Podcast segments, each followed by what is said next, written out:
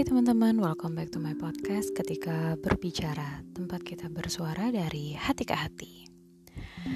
L D R, Long Distance Relationship. Teman-teman, hari ini gue mau sharing, tapi berdasarkan cerita teman deket gue aja ya, karena gue tuh bukan penganut L D R, Bo. Jadi ini pengamatan amatir gue aja. Ya agak-agak sotoy dikit sih, tapi ya udahlah ya. Jadi gini, awalnya gue pikir tuh orang-orang yang L D R semasa pandemik harusnya mereka jadi yang expert gitu kan. Karena untuk couple-couples yang lain kan baru kerasa L D R nih karena keadaan jadi terbatasi gitu. Terus uh, mereka harusnya bisa kasih advice gitu. Oh enggak gini, kalian harus sabar. No, no, no, no, kalian harusnya bisa mengatur waktu dan lalala sebagainya. Karena kan gak ada bedanya dong. Dari dulu juga mereka ketemunya pacarannya malmingan juga virtual gitu. Terbatasi banget sama jarak kan. Jangan kayak gue pas L D R gak lama langsung slack, berantem, putus. Ya mohon maaf curcal. Tapi apa ya, gue ngeliat ternyata keadaannya gak semudah itu gitu. Ada aja masalah baru yang mungkin efek domino pandemik ini. Kayak keadaan mental satu sama lain tuh gak stabil jadinya. Mungkin ada masalah finansial, masalah kerjaan, masalah kayak anything gitu. Dan masalahnya itu belum bisa di-sharing ke pasangan dan numpuk gitu di ubun-ubun. Jadilah kata-kata yang keluar waktu ngobrol sama pasangannya tuh jadi skeptif, terus negatif, terus ujung-ujungnya jadi berantem kan.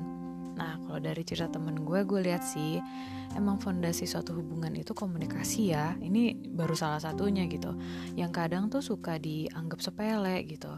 Nggak di diusahakan gitu. No, komunikasi semales-malesnya lu ngobrol sama pasangan lo ya memang harus tetap diusahakan gitu. Karena mau tahu dari mana lagi isi kepala satu sama lain kalau nggak diungkapin, kalau nggak diobrolin.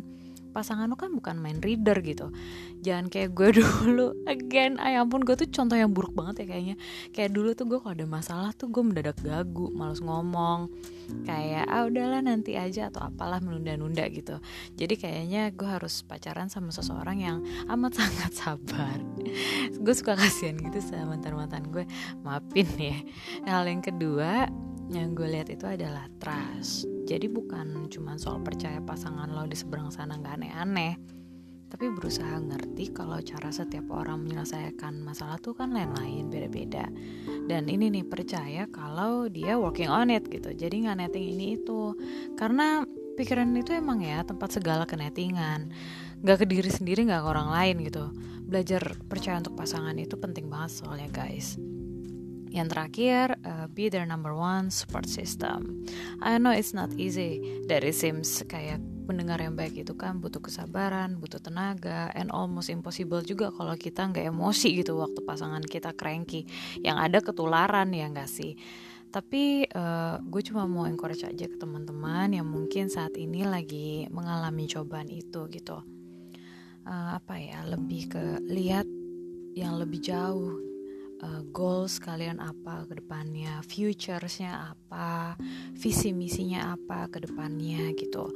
Nah bagi yang belum punya, coba minta kejelasan ya sama pasangannya gitu. Ini gue bukannya kompor, karena menurut gue itu salah satu pegangan juga waktu kalian lagi goyang-goyangnya, walaupun waktu kalian lagi uh, gak yakin-yakinnya gitu sama pasangan. Tapi goals itu yang bisa uh, dipegang gitu dan jadi kekuatan. Coba ingat deh visi misi kalian bersama tuh apa, dan coba bertahan. Kasih yang terbaik dan yang terakhir didoain. Again emang lebih gampang ya kalau diomongin, tapi uh, menurut gue kalau uh, this is worthy to be fighting for, so why not. Sekian sharing dari gue hari ini, semoga sedikit mencerahkan. God bless you. Thank you.